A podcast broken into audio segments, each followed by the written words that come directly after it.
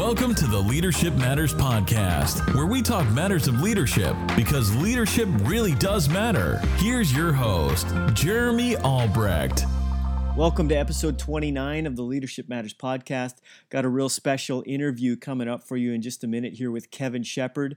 Kevin is lead pastor of Glad Tidings Church in Burlington. He also serves as the assistant uh, to the superintendent in Western Ontario District. And this conversation went all sorts of different directions, which I really think you're going to appreciate. We talked leadership, we talked his being hospitalized for three weeks as a lead pastor, how that affected him, and just all sorts of different things, including COVID, George Floyd. We talked about it all. And so I think you're going to appreciate my conversation with Kevin Shepard. Here it is. Somebody who I have come to appreciate and respect so much. And uh, I believe one of our sharpest leaders in our fellowship across the PAOC. Um, he would probably never admit that himself, but uh, I just, anytime I'm around this guy, this leader, I glean so much insight and wisdom from and just appreciate his heart for the local church as well. And uh, I know it's somebody who lives this out in just uh, speaking with him. And I'm sure you guys will recognize that today on this interview. So it's my pleasure to welcome uh, Kevin Shepard to the podcast today. Kev, so good to have you here today with us. Uh, thanks, Jared. Real humbled to be here.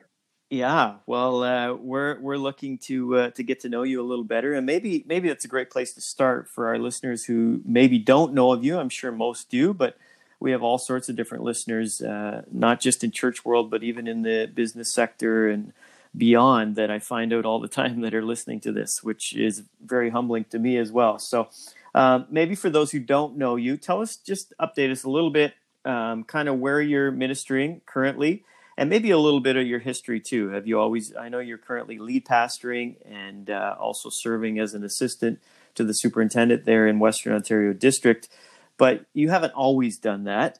And so maybe just a quick snapshot bit history to uh, that got you to where you are today. Yeah, sure. Uh, so yeah, I've been a past this September. I will have been a pastor for 24 years, which I can hardly believe. Wow. Um, but uh, and I, you know, I I've served in pretty much every role that you can imagine. Sure. Um, been a youth pastor, worship pastor, assistant pastor. I uh, I oversaw the family ministries, young adult. I even led women's ministry out of necessity Hello. at one point. Yeah. I don't think that was good for either of us. You know, it was not, it was not ideal for them yeah. or for me.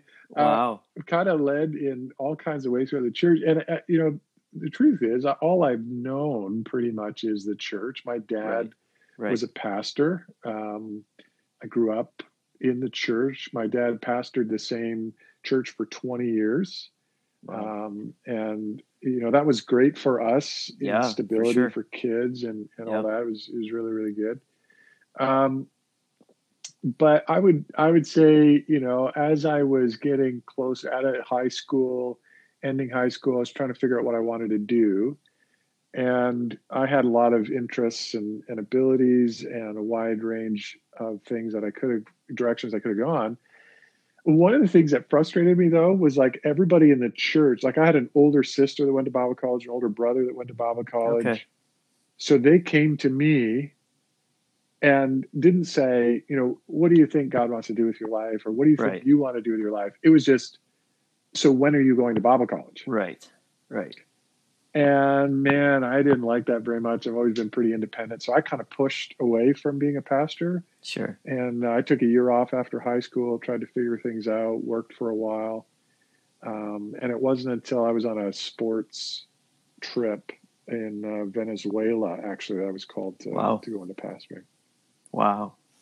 And so that was like a, um, a specific moment then on that trip. Uh, were, was that like a, a, Christian trip where you're having services, or just kind of in your own time, just out by yourself? God kind of, you know, pricked your heart toward ministry, or what did that look like?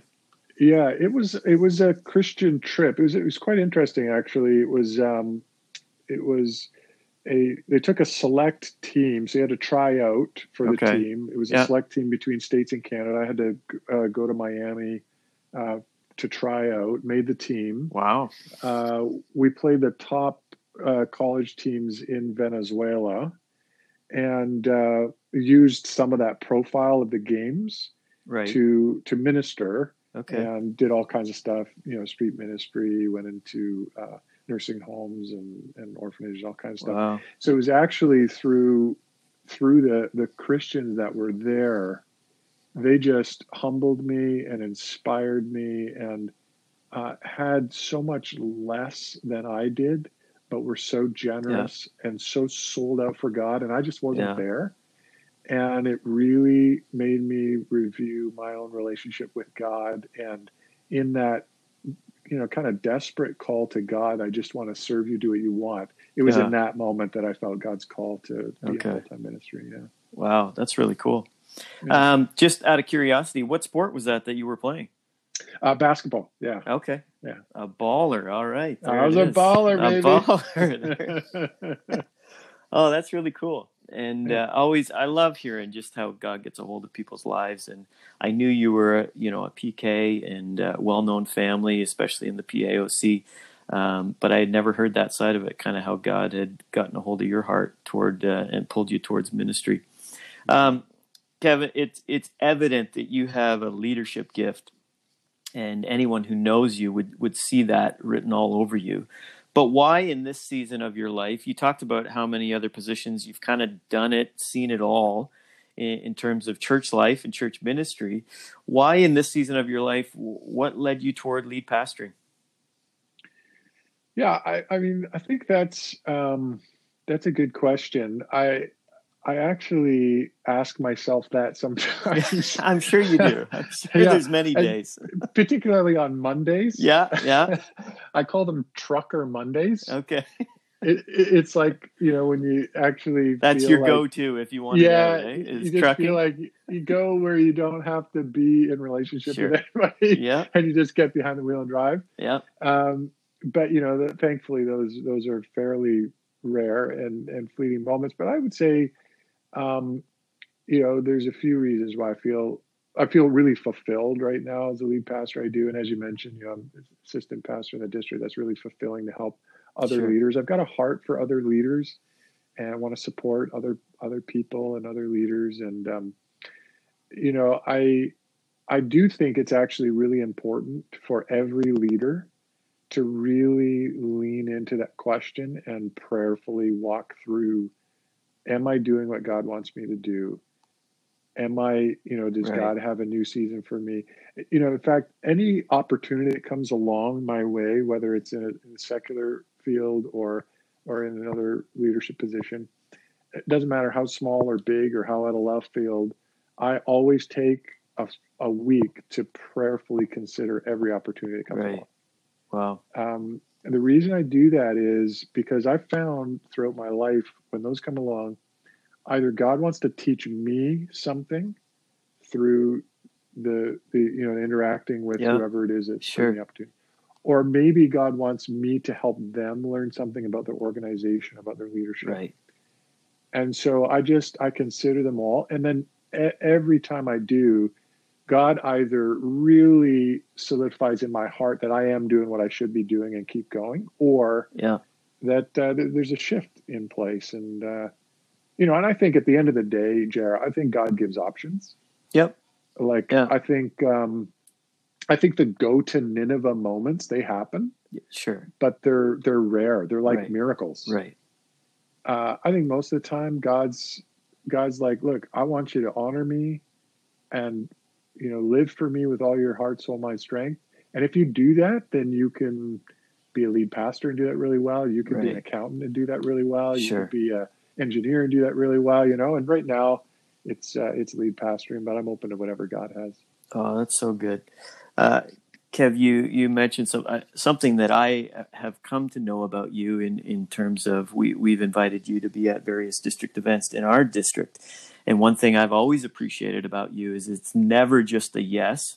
As frustrating as that can be sometimes for people who are trying to have ministry guests, you always, every time I've asked, it's always been, well, let me pray about that and get back to mm-hmm. you in a week. And I just appreciate that so much that this isn't just something you're saying on a podcast that sounds super spiritual. This is actually something you live out. and I appreciate that so much. But you you mentioned something there a second ago. I'm wondering if you'll go a little deeper and drill down. Just if I can ask this follow up question.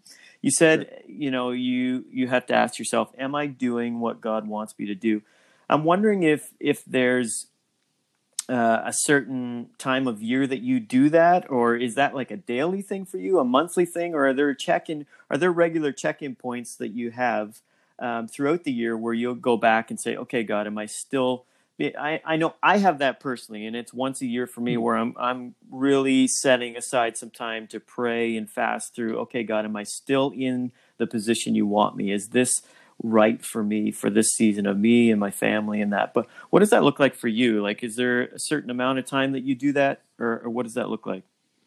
Yeah, uh, the answer is yes, and I, th- I think it's great to have a dedicated time every year, and so yeah, I do uh, I do that as well. But um, Jerry, you know, I've been learning over the last, I guess it'd be, man, it's a few years now. I guess probably three years or so. That I I made a, a shift in how, how I lead and how I think through what I'm doing uh, every day, pretty much. So uh, you know, you you know me. I'm a, a pretty strategic guy. Yeah. My yeah. my calendar is really organized For and sure. focused and intentional. And you know, I've learned that that's with so many things. I'm on a lot of different uh, organizations and boards and that kind of thing. And you just you know, time's premium, so you really yep. got to focus on on time. And so I really uh, was dialing in for a long time on really being kind of pretty uh, almost aggressive with my timetable and schedule and right. all that kind of stuff. And I think that's helpful to a point. It avoids, you know, switching costs and all that kind of stuff. Sure. But um, I was letting my calendar lead me more than I was letting the Holy Spirit lead me. Mm, wow. And I really uh, had the Lord get a hold of my heart one day. And so I still plan uh, really intentionally. Sure. But every morning I wake up and I say, God, what do you want to do today? Wow. That's good. And I got to tell you, it's been so freeing, Jared, yeah. to just listen. The, the most important thing that I've learned, the most important question is listen and respond to the voice of the Holy Spirit. Yeah. And that might sound like a Sunday school answer or might sound no. like you've heard it a thousand yeah. times. But man, the more I lean into that, the more exciting the days become, the more in tune I feel like and in step I am with God. So yeah, it's a it's a yearly thing where I'll take some time to do that. It's also a daily thing yeah. where I'm just in the day-to-day rhythm of life. I'm going, God, what do you want to do today? What yeah, do you want to say to me today? What do you want to say through me today? Where do you want me to go? And so sometimes that means an appointment gets canceled, which is really kind of weird and hard sure. for my personality. Yeah.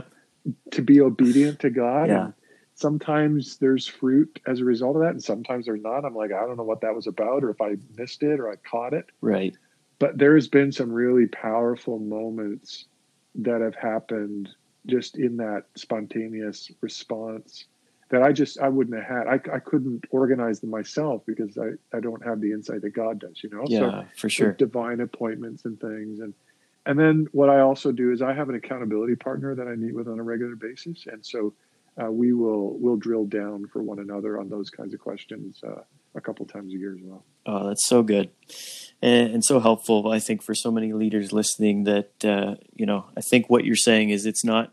It, it is a yearly thing where you're having that check-in point. Am I still, you know? But it's also a daily thing. Uh, which I think is so rich. And I've often said, you know, Christianity can be as simple as listening for his voice and doing what he says on a daily basis. Yeah, I mean, that's it. That's it and yep. uh, it's it's obviously much easier said than done.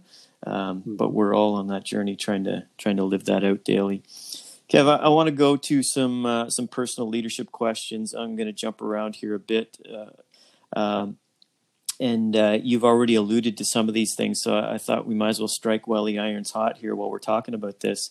Uh, sure. But you're you're kind of one of those leaders. I think many leaders who know you, anyways, would look at and immediately words like consistent character, tried, tested, true, like all of these things, you know, very driven, disciplined.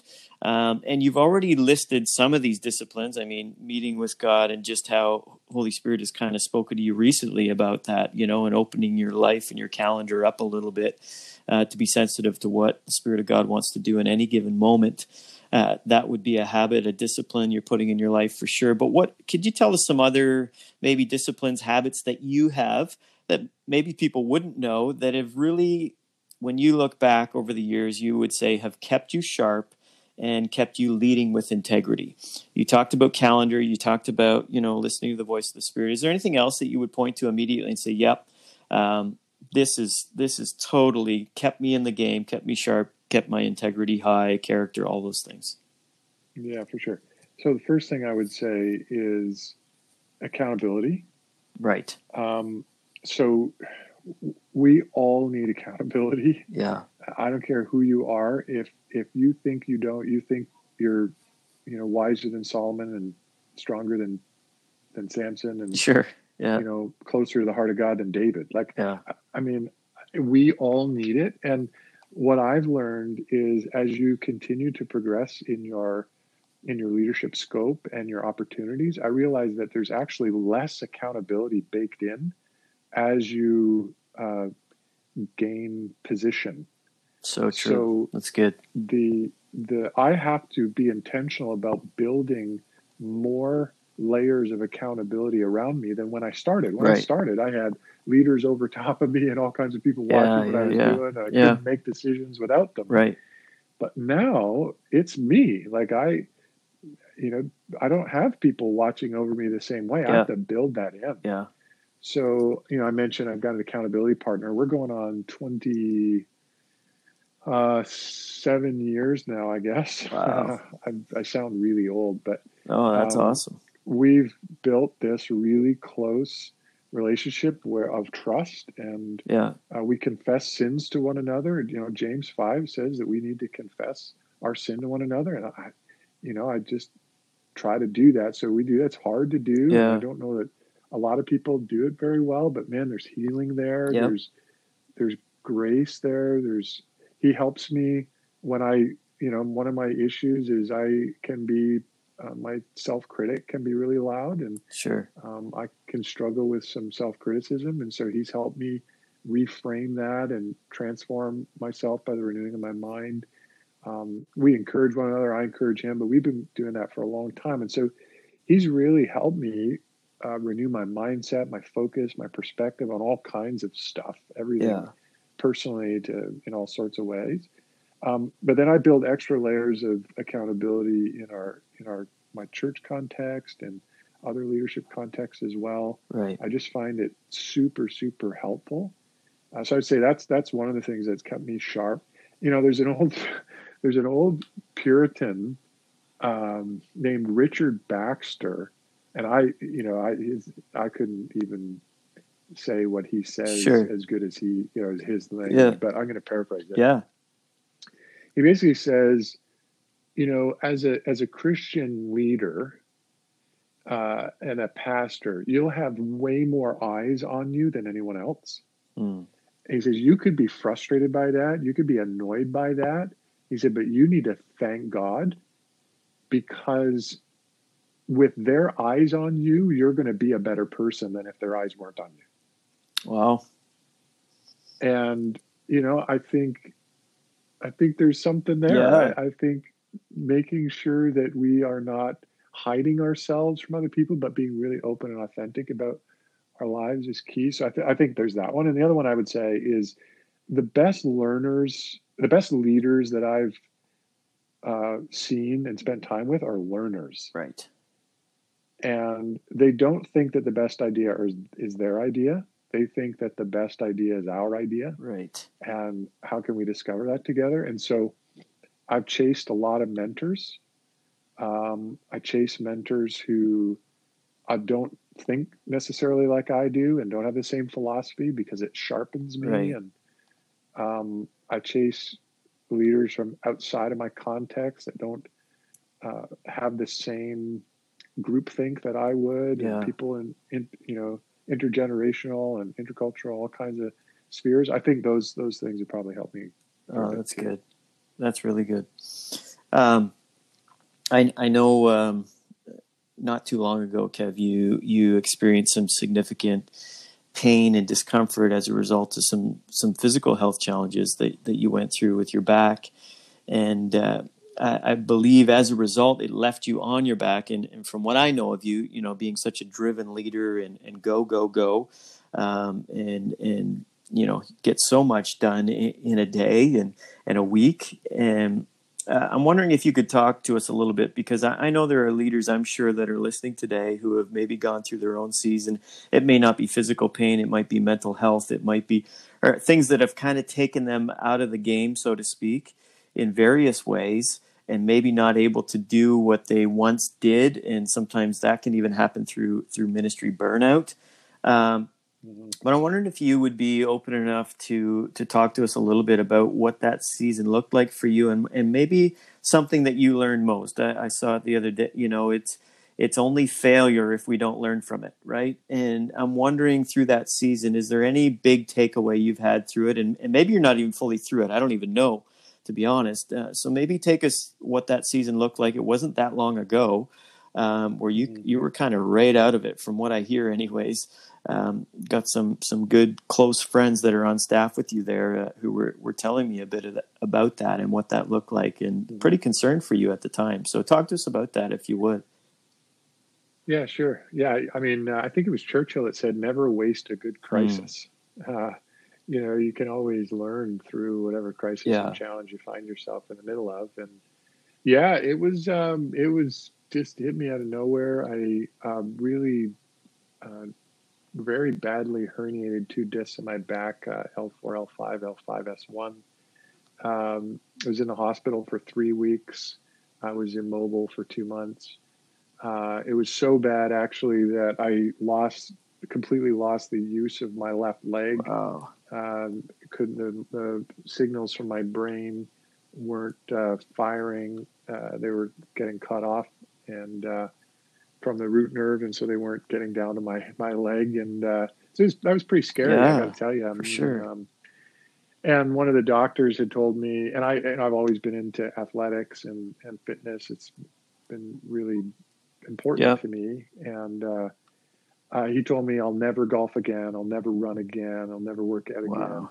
And uh, that was, I was, t- I'll tell you, I was pretty sad about that. That was a hard thing to kind of reconcile and work through. And and, and look, I know other people have way worse things going on than me, and that was always in the in my mind as I was walking through this hardship. I was like, this is sure, really difficult, sure. and other people got it worse yeah. than I do.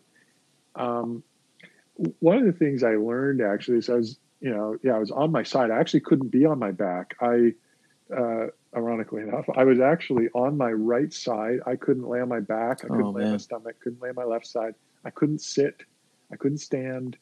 It was only wow. on my right side, and it was just really, really, really painful. Um, I was on 23 pills a day. Oh my goodness! Many different wow. sorts, and I never, you know, yeah, medication yeah. or anything like that. So uh, it was really, really tough. And I was on a, a Hydromorph Contin which is a, you know, like more uh, potent than oxy. Like it was a really wow. big, big deal. So um, I was in the middle of that. I was laying in my in my living room, and I had a very out loud conversation with God about yeah. it, yeah. and uh, which I think is actually I've learned is you wonder what I've learned. I've learned that that's a part, a really important part of an authentic faith. Mm. I think there's a reason why a third of all the psalms are lament psalms. Wow. Uh, and there's a whole book in the Bible called Lamentations. And I don't know if we lament well anymore. Right. Um, and God wants us to pour our heart out to Him, and He can take it. And I realized when I look at the Psalms, God's not disappointed or frustrated by my emotions. He's made right. them. And I had this very out loud conversation with the Lord. And I felt in that moment, Jer, like just settle in my heart and spirit. This is a divine delay. Mm and I, you know, I didn't really know what that meant at the time. The uh, the surgeon that we had met with had told me I needed to have surgery within four to six weeks, or else was risking a permanent damage uh, to the root nerve in my leg, maybe never get moving right. back. And um, you know, at this point, I was at six weeks, so I didn't hear from them after four weeks. Now or six weeks, I had contacted them twice to see when it was going to be, had yeah. back. And I felt like God said, this is a divine delay. Mm. And you know, my wife was out at the time. She came back. I told her about that experience. She wasn't sharing the same level sure. of peace sure. and patience that I was about because she was having to care right. for me in the midst right. of this, and she was like, "I I'm don't done want this, this, to be yeah. a delay. I'm, I, you know, it's over. I want God to say this is a yeah. miracle." Yeah. Um, but but you know, over time, here, here's a really important thing I learned. Over time, uh, God began working, and it took a lot of discipline and a lot of focus and a lot of determination every day. Um, when I was in the hospital, I had so many opportunities to minister to people about about the Lord. I led uh, a few people to the Lord, an atheist wow. to the Lord, and a number of people was really meaningful and could tell you some of the wow. other stories another time, maybe. Um, but over time, I started to get strength back. It took quite a long time. I'm still here. I am uh, two years out from that. It was okay. two years in okay. April. Um, I'm doing much better. I can work out. I actually, for the first time, I with my therapist, uh, physically distanced. We went to the driving range when they opened, yeah. and he carefully had me walk through some swings because I'm going to prove these doctors wrong. Come on, that I will golf yeah, again. Will. And so it was really careful, but it's a it's a testimony to, yeah. to God's help. And here's what I learned, you know, in the Bible when it says that Jesus, you know, touched their eyes when they're blind, said they could see, they said, I see people as though they're trees. Yep. And then he touched them again and then they could really see. I was like, I never got that. Yeah. Like, why didn't Jesus just do the whole thing yeah. in the first place? And it really meant something to me. I think God sometimes has miracles of process. Mm. And there's things that I learned about me, and there's things I learned about him in the midst of the divine delay that I wouldn't have learned right any right. other way. Wow. So the the question I've I ask now when I'm in hardship and I still have them and I still have tough days is instead of asking the question, how can I get out of this? Or how can I get through this as fast as possible? Or how can I get relief quick, as yeah. quick as I can? The question I ask now is, how can God be glorified? Wow. That's huge. And uh, that gives me very different yeah. answers and a very different outlook. Totally. And I start to allow God's glory to shine into the dark places and the dark roads and the dark spaces. And it brings light and life and purpose along the dark road and that's been a huge learning thing for me. Wow. That. Oh, that's so deep. That's uh, that's gold right there. I think uh, for all of us, you know, we've all been through stuff, and and some more significant than others, but. Um, I, I, think mm-hmm. that's the uh, that's where God's trying to get us all right. One is a very selfish response: How can I get out of this? Whereas the the other is, you know, how can God be glorified through this? How can we make Him more famous? Right, which is really why we're all here our lives are not about ourselves. Um, it, it, really is about giving all the attention and glory and, and fame to Him is why we exist. So, um, wow, that that's so deep. Um, Kev, I know you, you spoke about it there, even through that season, how, and that's kind of who you are. And one of the things I really appreciate about you um, is is just your heart for for lost people, for those who don't yet know Christ, and you have such a heart for people in your community, um, people you you might play sports with or whatever, where, wherever you can engage with people. And the fact that you you did it even in the midst of your own painful season just shows the the deep rooted um, heart that you have to evangelize and, and for for people, and uh, not as an ends to a means, but um, you really do care about people. And uh, I, I, know you put high, high personal value on that and, and, personal discipleship. And, and I know you, I know enough about you to know that you stay away from challenging your people to do things that you're not doing yourself first. And, and yeah. so what would you say to busy leaders? I, I, I know so many leaders, so many churches, uh, and not to point fingers, but I, I think I've thought this for years, even being in various church positions myself, that, that we often are really good at at leading our people to do what we're not always actively engaged in ourselves. And so, mm-hmm. how have you tackled that? They're leading at Glad Tidings Burlington as lead pastor. Uh, what would you say to busy leaders today who might be listening who have found it very difficult to actively engage? First of all, may, maybe two prong approach. Maybe, first of all, why do you think it's so difficult for pastors to engage with lost people in their own community? And, and then, you know, once that happens, it probably takes care of itself. We don't even need the second prong. But um, how would you encourage pastors that if they don't know where to start, you know, kind of how to do that and how to get that mm-hmm. ball rolling? Yeah, man, I could talk for a couple of days on this. I know you can. Sure. I, think that's good. I think that um, you know, I, not to say that I've got it figured out. No, my no. goodness, I don't. I'm learning things all the time on this about myself, my own hesitancy, my insecurities, my fears, and all that kind of stuff.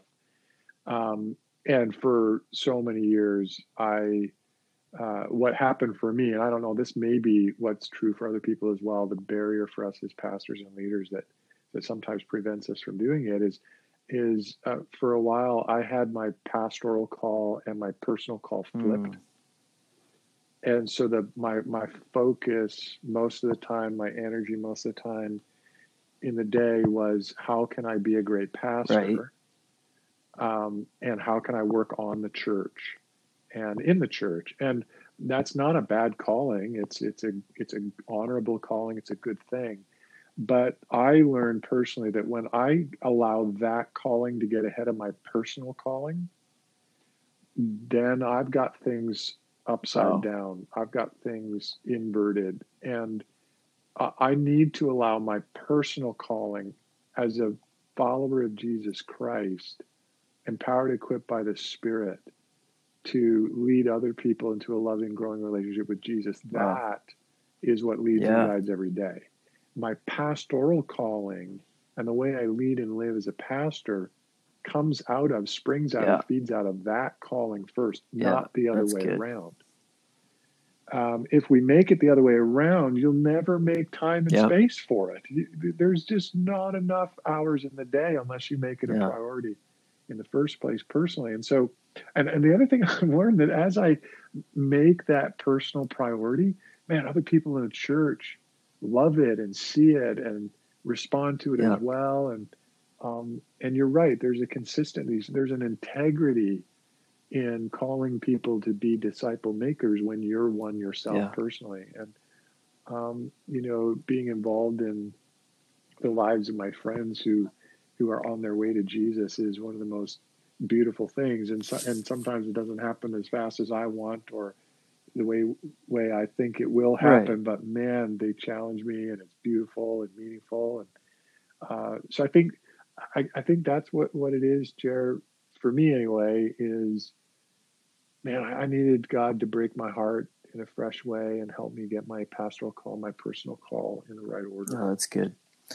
And, and how I want to go a little deeper on that before we move from this, but um, sure how would you say what are some practices like how have you maintained keeping the personal calling ahead of the pastoral calling are there are there ways you go about that in your everyday living like how do you because i know you know pastor schedules are so busy and so hectic um, and I, I think i have my own opinions on this but i want to hear what you think about this but uh, I think it's not always a matter of, of of doing more. It's really a matter of being more.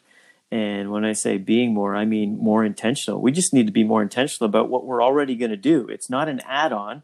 It's a hey, I'm going to do this. Mm-hmm. I'm just going to be more intentional with how I do this because this is who I am. Mm-hmm. What do you say to that? How does that how does that play out for you in keeping that personal calling ahead? Yeah, uh, yeah, I love that. Um, you know, the the drive towards intentionality, I think, is really key, really important. And yeah, you you you actually make time for and energy for and space for the things that are really actually valuable yeah. for you. Uh, and we can't say that people's lives matters matter and not have energy to lean in and and do it. If we're actually, you know, really revealing the truth about where our energy Yeah. and our priorities lie by what our day to day and our pattern Yeah. of behavior is. Uh, so I think intentionality is key and really important. Um, I, I I don't want to sound super spiritual or anything, or even too simplistic in this, but I it, it kind of goes back to what I was talking about before about listening and responding to the voice of the Holy Right. Spirit. And I, I've learned that I can't make God move, but I can make room for Mm. God to move. It's good.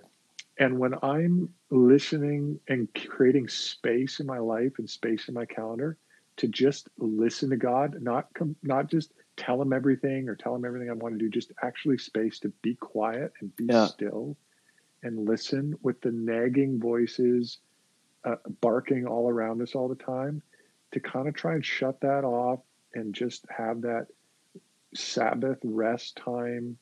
I don't mean day off work. I mean resting in Right, Jesus and listening to what what he's saying. I find in those those still moments, those reflective moments, that's where God grips my heart Mm. for my Mm. friends. And that's where it becomes a priority. And that's where I think I need to reach out to them. And he puts names in my mind and, and places to go in order to, to reach out to people. Um, so I think it's about making sure we have enough margin to spend time in Yeah. prayer uh, and and listen to the Lord. I spend a, a lot of time in prayer and in quiet solitude every week. Wow. Uh, and I just, if I, I know I get off track really quick when I'm letting that get squeezed out. Uh, becomes more about getting the stuff done, uh, you know, bending to the pressures of everybody else who wants to meet with you. And, you know, like I disappoint people pretty much every Yeah. day uh, because I just, I, you know, I, I, I can't meet with everybody. But I, man, I just don't want to have that disappointment to God. Uh, that would just be be foolish. So um, I think it's about that. And and what I'm working towards, Jer, I like the intentionality thing. What I'm working towards now is how can it be intuitive? Mm. That I'm, I'm wanting to try to push past intentionality to this, you know, the, the instinctive reaction, the intuitive, like, you know, in any moment, how do I, so I don't have to sit back and think, oh, yeah, what were the five R's of reaching Sure, out to my sure. friends or Yeah. the seven Yeah. principles or whatever, which are Yeah. good and valuable. But I want it to be so ingrained in my life that it's the automatic Right. response. And that I think takes a lot of time and prayer and reflection and Yeah. submitting to the Lord. So yeah, it's a lot of a lot of it's prayer. Oh, that's good. And yeah, I don't think that's simplistic at all. I, I think that's one thing that often as as leaders, um, unfortunately, does get left out in the busyness and you know, and it's so backwards to. Mhm. I know none of us would want to admit that or you know acknowledge the fact, but it's No. it, it really does speak of our desperation or lack of it for the spirit, right? And we and the longer we do this, Mhm. you alluded to it earlier. The longer we do this, the more we kind of, you know, we get it down. With okay, I got this. I know what I'm doing here. I've been doing this for Right. so many years. But it's that. It's like you said. It's that Right. constant dependency on the Spirit, listening daily, no matter how long you've been in this. Um, that listening for the voice of the Spirit, which really is a humbling thing because it shows I don't know what I'm doing. Um, I need the voice of the active voice of the Spirit in my life daily um, to sharpen me. Right. I just I just had this thought. I mean, it's it it may be sometimes it's not I don't know what I'm doing, but actually I think I know what I'm doing, which is Yeah, more dangerous. A- And I actually, the longer I'm in ministry, I can dust off the file or you know Yep. that thing I'd worked Yep. out before. I can Yep. use that, and it works, and I know it works. And uh, you know, I think in that sense, Jared, like to your point, man, it's it's harder the longer Yeah. you've been in ministry to push yourself to stay on the fresh edge of what Hmm. God is saying. Like to, I think to be cutting edge is not to have the latest tech thing or the latest whatever meme Yeah, in your yeah, sermon or Sure. whatever. The the to be cutting edge is to be on the fresh edge of what the Spirit of God is saying and pushing Exactly. you to today. And you're not leaning on the experiences of yesterday. In fact, maybe maybe it'll help. These are I'll, I'll, give you some of the questions I ask myself every night yeah. when I go to bed. Is I I ask myself, am I praying only when I hmm. have to? Can I do what I'm doing hmm. without God? And you really got to sink deep into the layers of the question to really find the true yeah. answer. Is my most meaningful encounter with God something in the past or something that I was seeking today? Wow. And then this one I started, you know, pre COVID, but uh, is the public way I worship more genuine than the private way I wow. worship? Because too often what I caught myself doing is, man, I was dialed in when it was Sunday morning and there was hundreds of people and I was on the front seat. I was dialed in and I yeah, was genuinely dialed yeah. into worship. But my own personal private worship moments weren't as hmm. engaged. Wow. And it doesn't always have to be yep. the same, but but am I as genuine in those moments? And it's just a really good you know litmus test for my walk with my daily walk with with God. And I'm telling you, you pray those prayers, you challenge yourself with that every night. Oh, for sure, you, for sure. Seeing stuff about yourself that's uh, that you oh, want those to are great, you know? great reflection questions to ask for all of us as leaders. I think we could all glean from those, and uh, and then you know, obviously, we have to answer them honestly and authentically is the next part, yes. right? Um, exactly. Oh, that's powerful. Um, Kevin, this leads us right into just a couple ministry questions, and uh, I know our, our time's going here quick, but this has been this is so good. Um, I, I, could talk for hours on some of this stuff, and I know you could too. Um, unfortunately, we don't have hours, so I want to jump into some ministry questions here. Um, first one w- would be related to to the church in Canada. And I know we're you you just alluded to it. You know we're amidst this COVID nineteen, and and uh, you spoke about it earlier too. That crisis is a you know is a real opportunity, and I'm sure that's how you're viewing it these days as well. That uh, you know obviously despite the the hurt and the pain and the deaths that are taking place, we don't want to minimize mm-hmm. that obviously. Um, because real people are, are hurting in significant ways. Um, but mm-hmm. the the church in Canada, even pre-COVID, uh, we kind of have you know there's churches that are in decline. There's those that are maintaining uh, just what currently exists, and then there are churches that are actually growing. And I, am just wondering from your perspective, because uh, I know you are one of those sharp thinkers out there, and that has a lot to do with the personal things that you just talked about. I think you've just given us a great foundation of kind of why it is why you're seeing what you're seeing. Um, but what what are some of the contributors, largest contributors, um, reality of where the church in Canada is? I think there's kind of stats I've seen, and I think this is even nationally now. It's kind of a third, a third, and a third. You know, a third of the churches are in decline, a third are maintaining, and a third are, are seeing growth. Um, any reasons to that or largest contributors and i don't want to spend a whole lot of time here because i do want to get to some some covid related stuff and some current issues mm-hmm. uh, that we could talk about. But uh, i do want to hit this because even regardless of covid I, I, think we're still seeing that and maybe even maybe even more majority in decline and maintaining now that covid has hit.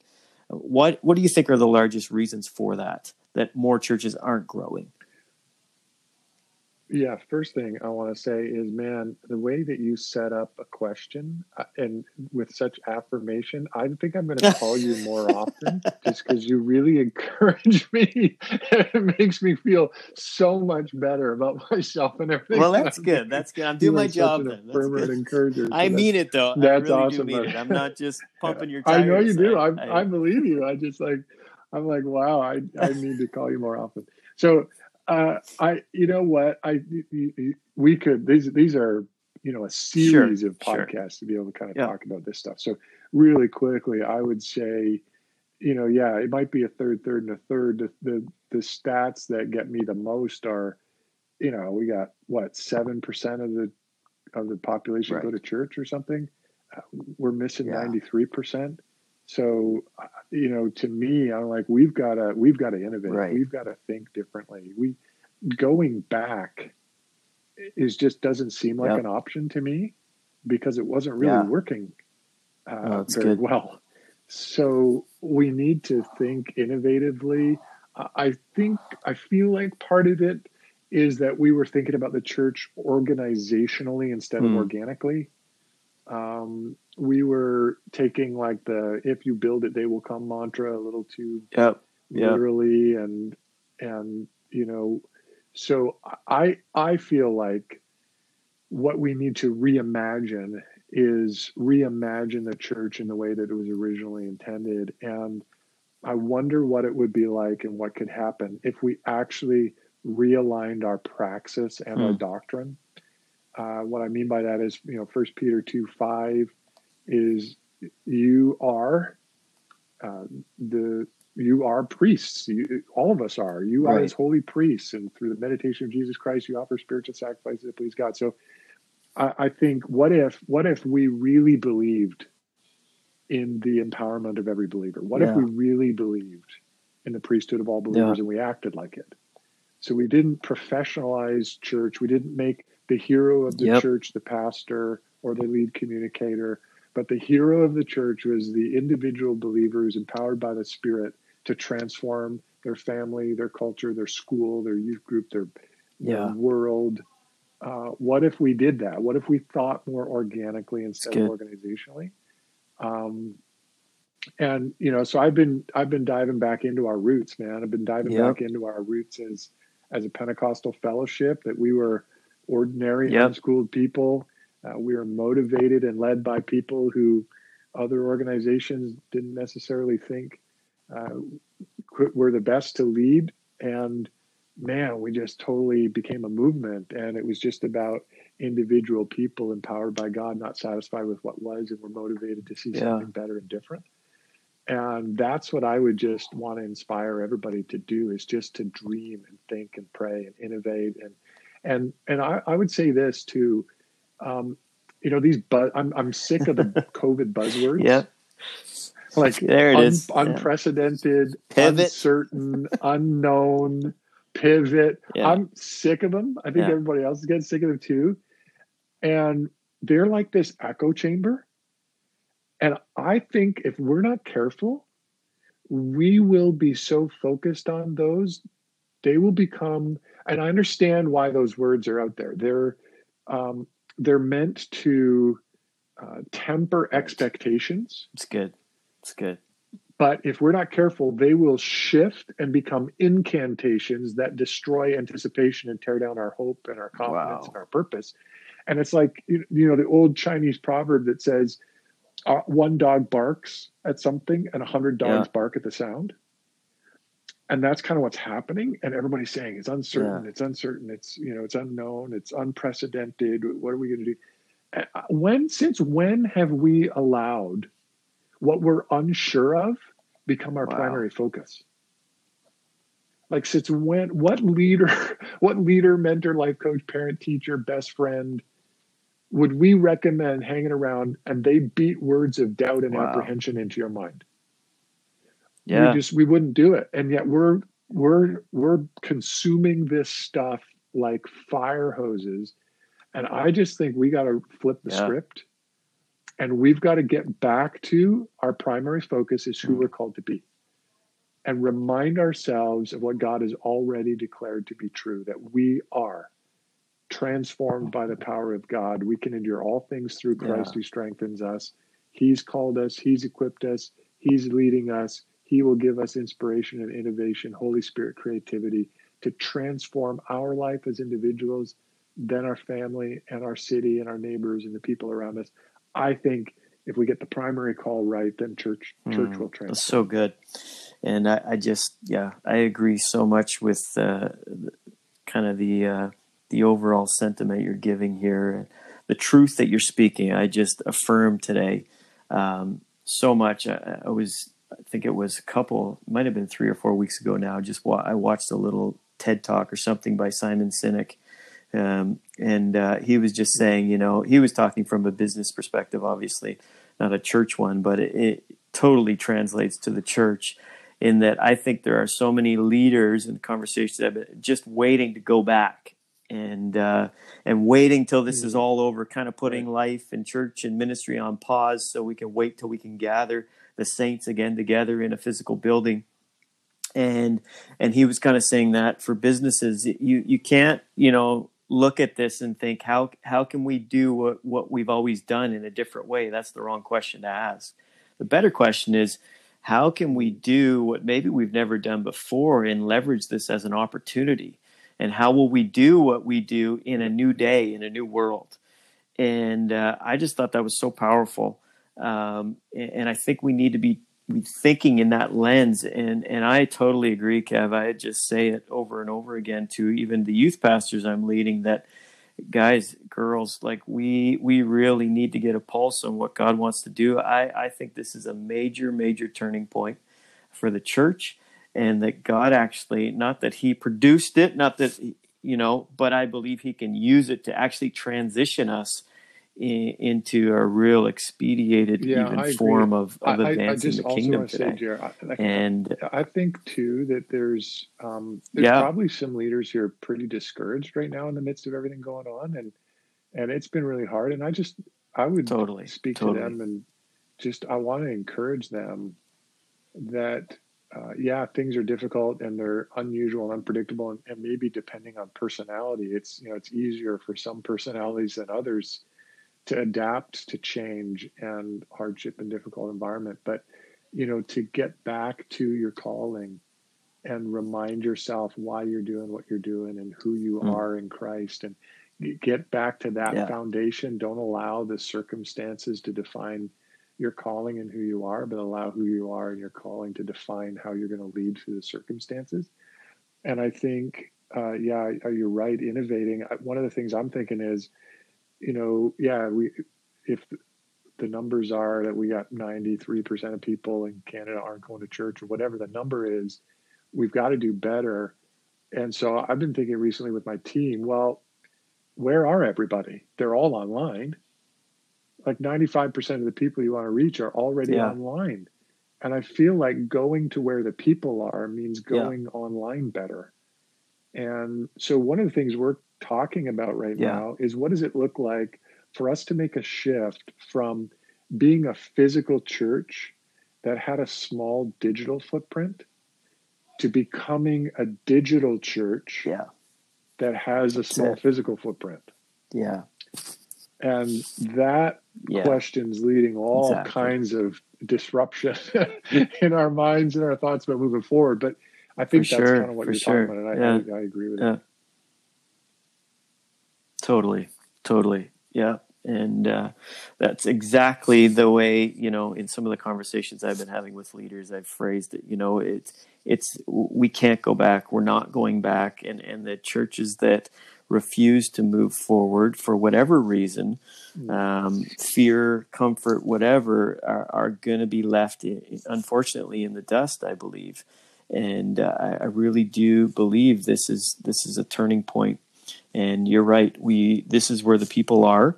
Um, and so let me ask this question, Kevin, and we're drawing to the end here in, in a few moments. But um, what's your great? What would you say your greatest concern is for churches uh, once we are allowed to return to their physical locations? Like, what are you really fearful of? Not fearful, but concerned is probably a better word um, once physical locations and gathering is able to happen again, and we know stateside it's already beginning to happen. Some churches are able to gather again in smaller groups. But what's your greatest concern with that for your own church, and then you know even for other churches, like in terms of we yeah, we could miss it here if we're not what careful. Could happen in the reality of COVID as a as a threat, or you mean in terms of organizationally, structurally, the church?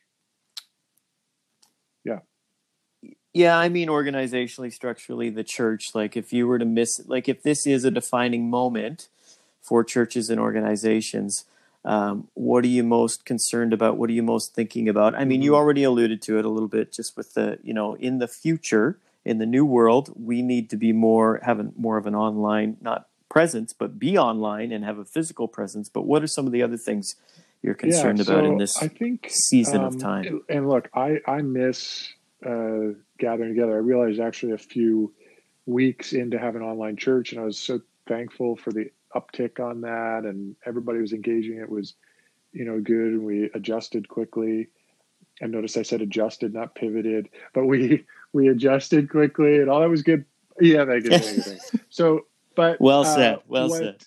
um, I realized there was something missing, and I was like, man, you know, the service was good, but what's missing? What's missing? I realized what was missing was I missed hearing the body of Christ sing over one another. I missed I miss that collective worship experience. Right, and so right. I don't want us to think that uh, watching a service online is church.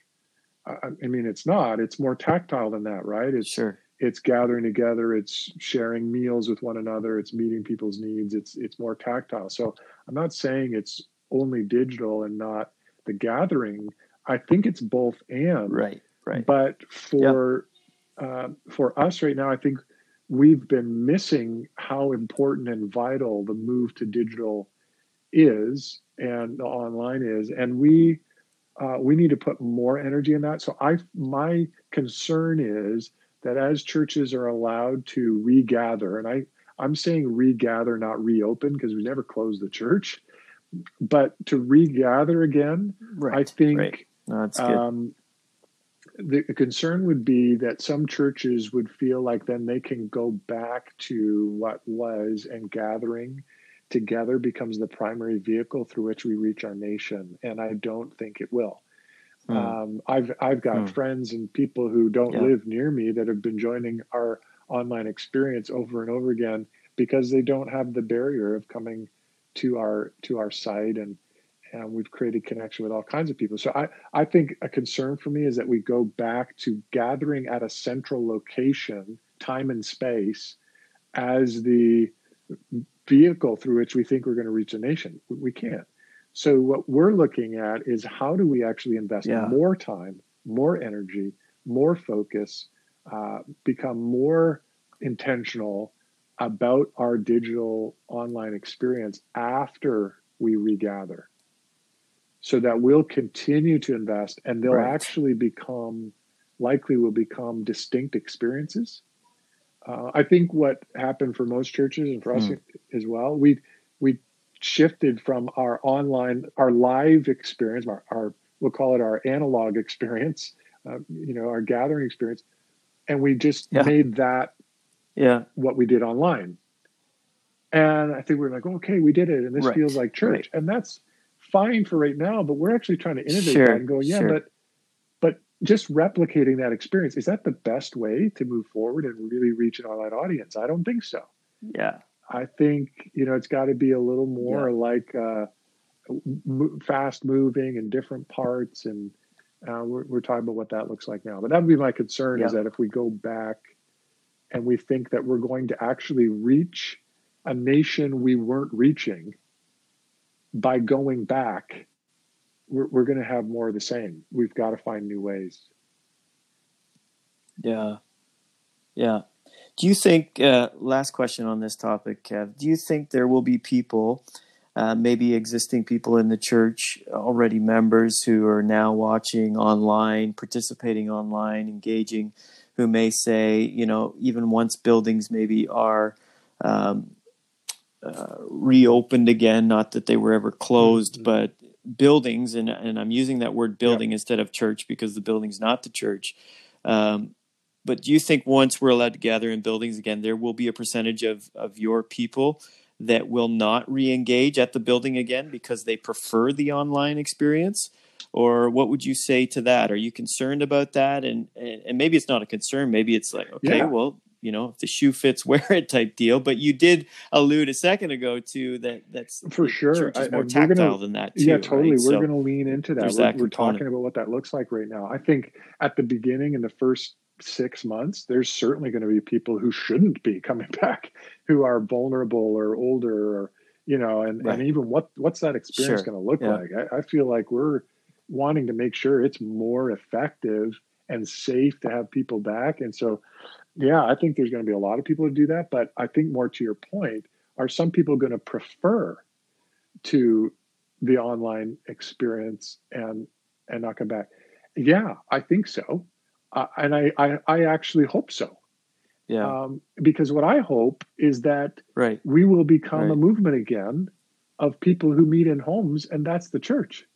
That's what I mean by organizationally versus organically. Right. We we've missed good. the Acts two thing. We've missed how the church grew. It was we've missed it. We yeah. we've become yeah. about if I'm going to open a church, I'm thinking organization. I'm thinking building. I'm thinking you know sound system and lighting and all that stuff. I'm not against right. that. But man, to the point of stopping, and I know I'm getting a little preachy, but uh, this is exciting for me what if we no, it's good. what if actually people believe that they're priests to their community and their neighborhood and they actually live that and so they have watching parties yeah. in their home yeah. they they gather together they watch they have a meal they meet one another's needs they pray for pray for one another and they go and they invite more people to do that and they spread the kingdom come on that's church to me i man i so i'd love to be a yeah. part of that so i'm I'm thinking we need to decentralize the church to some degree. I'm not talking about completely do away with what is, I think there's great value in what is, and yeah. that'll be still there and existing. But man, there's a new day and a new opportunity to ignite this, and we've got people watching. I had I was on email yeah. with a guy from the Dominican Republic this week because he's been watching our services for the last eight weeks and wanted to connect personally, and so I'm praying for him, and we're reaching out and we're connecting, and I'm thinking about how can this guy start to spread his faith. Wow in the midst of his neighborhood in Dominican Republic. He's never going to come to our building, but man, he wow. could start a church in his home. Yeah, yeah. How can I equip him, inspire him, help him, yeah. and let him go? It's never going to translate into offering in our place, but that doesn't matter. But it could translate into into people actually being who they're called to be, and man, that would be fun to fun to see happen. Oh, that's good. Oh, that's awesome. That's so cool, Kevin. I love to. Obviously, we can all sense the the passion in your voice as you uh, share some of these things. It just shows what your really your heart is kingdom mentality and not just kingdom of glad tidings Burlington or or anything like that, which is just massive. Kevin, I want to hit one more, and uh, this is not obviously in order of importance. We probably should have or, or could have started here, but it's a hot topic right now and something so sensitive and uh, I got to be honest, uh, I don't even know how to tackle it, and and uh, I'd love to hear your perspective. And I know we're a couple of white guys on a on a podcast, and it's today the recording of this, the timing of this, May twenty eighth, the date of this recording. There's some some real sensitive things that have, you know, gone viral, been in the media. Uh, to do with racism and George Floyd and Christian Cooper, and, and these are very familiar names, real people with real stories. And and so I don't want to avoid this. I don't want to stay silent on it. And uh, and so I'm just wondering if you uh, had any insight, maybe you know helps for pastors out there who are leading. I've seen some who have gone public already, mm-hmm. uh, in, in, trying to be a voice. Um, for a voice for the voiceless. And uh, I'm just wondering if you have any insight, helps, maybe things you're wrestling through as a pastor, as a leader, as a, a public figure. Um, that would help others who are maybe wrestling this this whole yeah. topic themselves and how to address thanks it for properly. Up, Jared. And um, I think it's so important that that we do talk about this, that we don't stay silent as leaders. And I know yeah. sometimes as a white yeah. male, uh, my privilege and my power uh, that I have by virtue of just being born a white male um, is is yeah. intimidating and is different, and I can't fully understand what it's like uh, to be someone who mm-hmm. who hasn't had that uh, opportunity or that people look at them different because they don't look like me. And you know, I would just encourage right. uh, every person, regardless of who you are, where you come from, what you do, that we sit down and we listen to people who are influenced and and feel this pressure and this tension every single day, uh, and the concern and the worry, and it's not undue complaining, and it's not irrational. It's real. It's tangible, it's threatening, yeah. it's it's nerve wracking, it's yeah. concerning, um, and and I feel like I actually I posted something uh, recently this week just about how the verse of scripture came to my mind when I saw the George Floyd thing. I was just so grieved and just you know sick about it, and just you know a month ago there's just so many incidents over and over again. And First Corinthians Yeah, 12 yeah. just says, if one part suffers, every part suffers with it. I'm just saying, God, Hmm. how, you know, I think we should all be gasping for air. You know, he said, I can't breathe. I can't breathe. I mean, it's just, we all should be feeling Yeah. that and suffering and, and, and listening and learning. And I, I feel like it's also important for us to understand that this is, this is not just racism. This is systemic and systemic powers are intimidating and difficult to try to figure out how to shift. Um, and that's really Yeah. what we're up against. That's what we're dealing with. But the only way that systems can change is if individual people like us uh, speak up, talk about it, give place, give room for the dialogue and the conversation Yeah, it's good.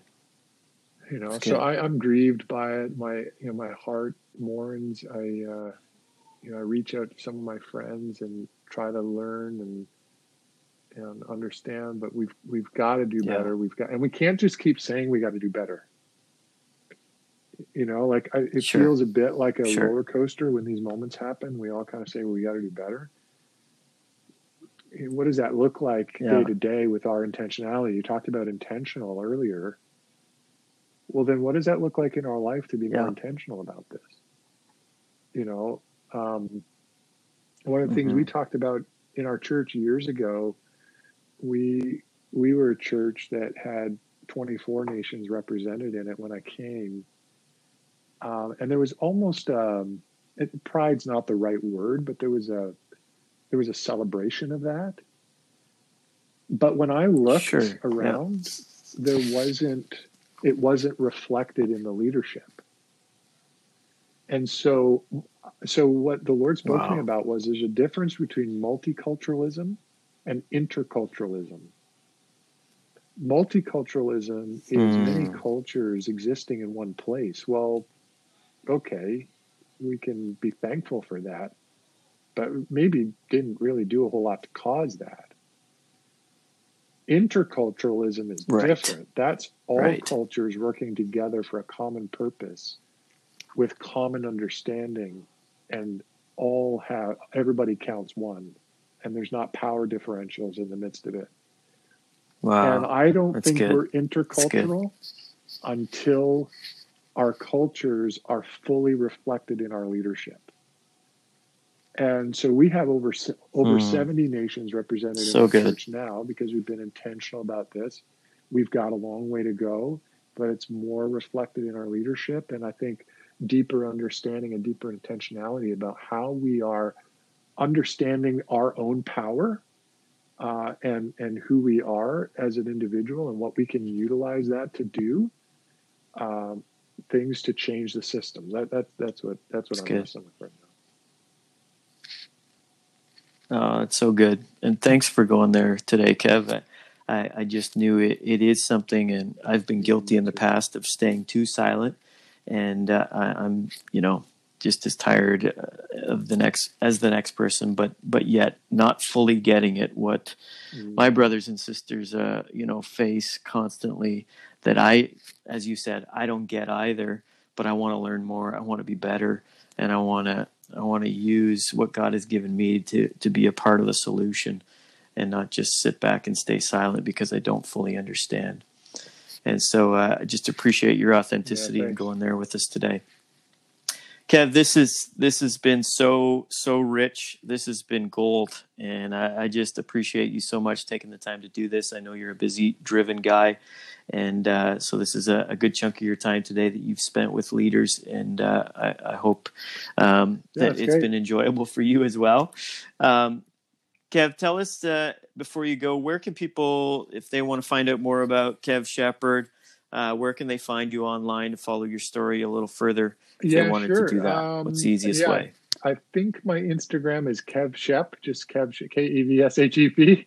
uh, and my Twitter, I'm, I'm, not on there tons. I do post things here and there uh, at K, at KC Shep on Twitter. Sure. tburlington.org is our website, and uh, yeah, I'd love to interact and engage with uh, with anybody. Awesome. Awesome. Any last bit of advice, resource you want to share, leadership nugget you'd love to share yeah. with our listeners today uh, before okay, we go? I'll give you my my two go tos. Uh, yeah, the the purpose is in the process itself. Uh, we're so arrival based. Hmm. We don't recognize that the purpose is actually in the process. If we were arrival based, God would have airlifted the Israelites out of Egypt and dumped them in the promised land. We're we're process based, and so wow. the purpose is actually in the process. Don't look about arriving.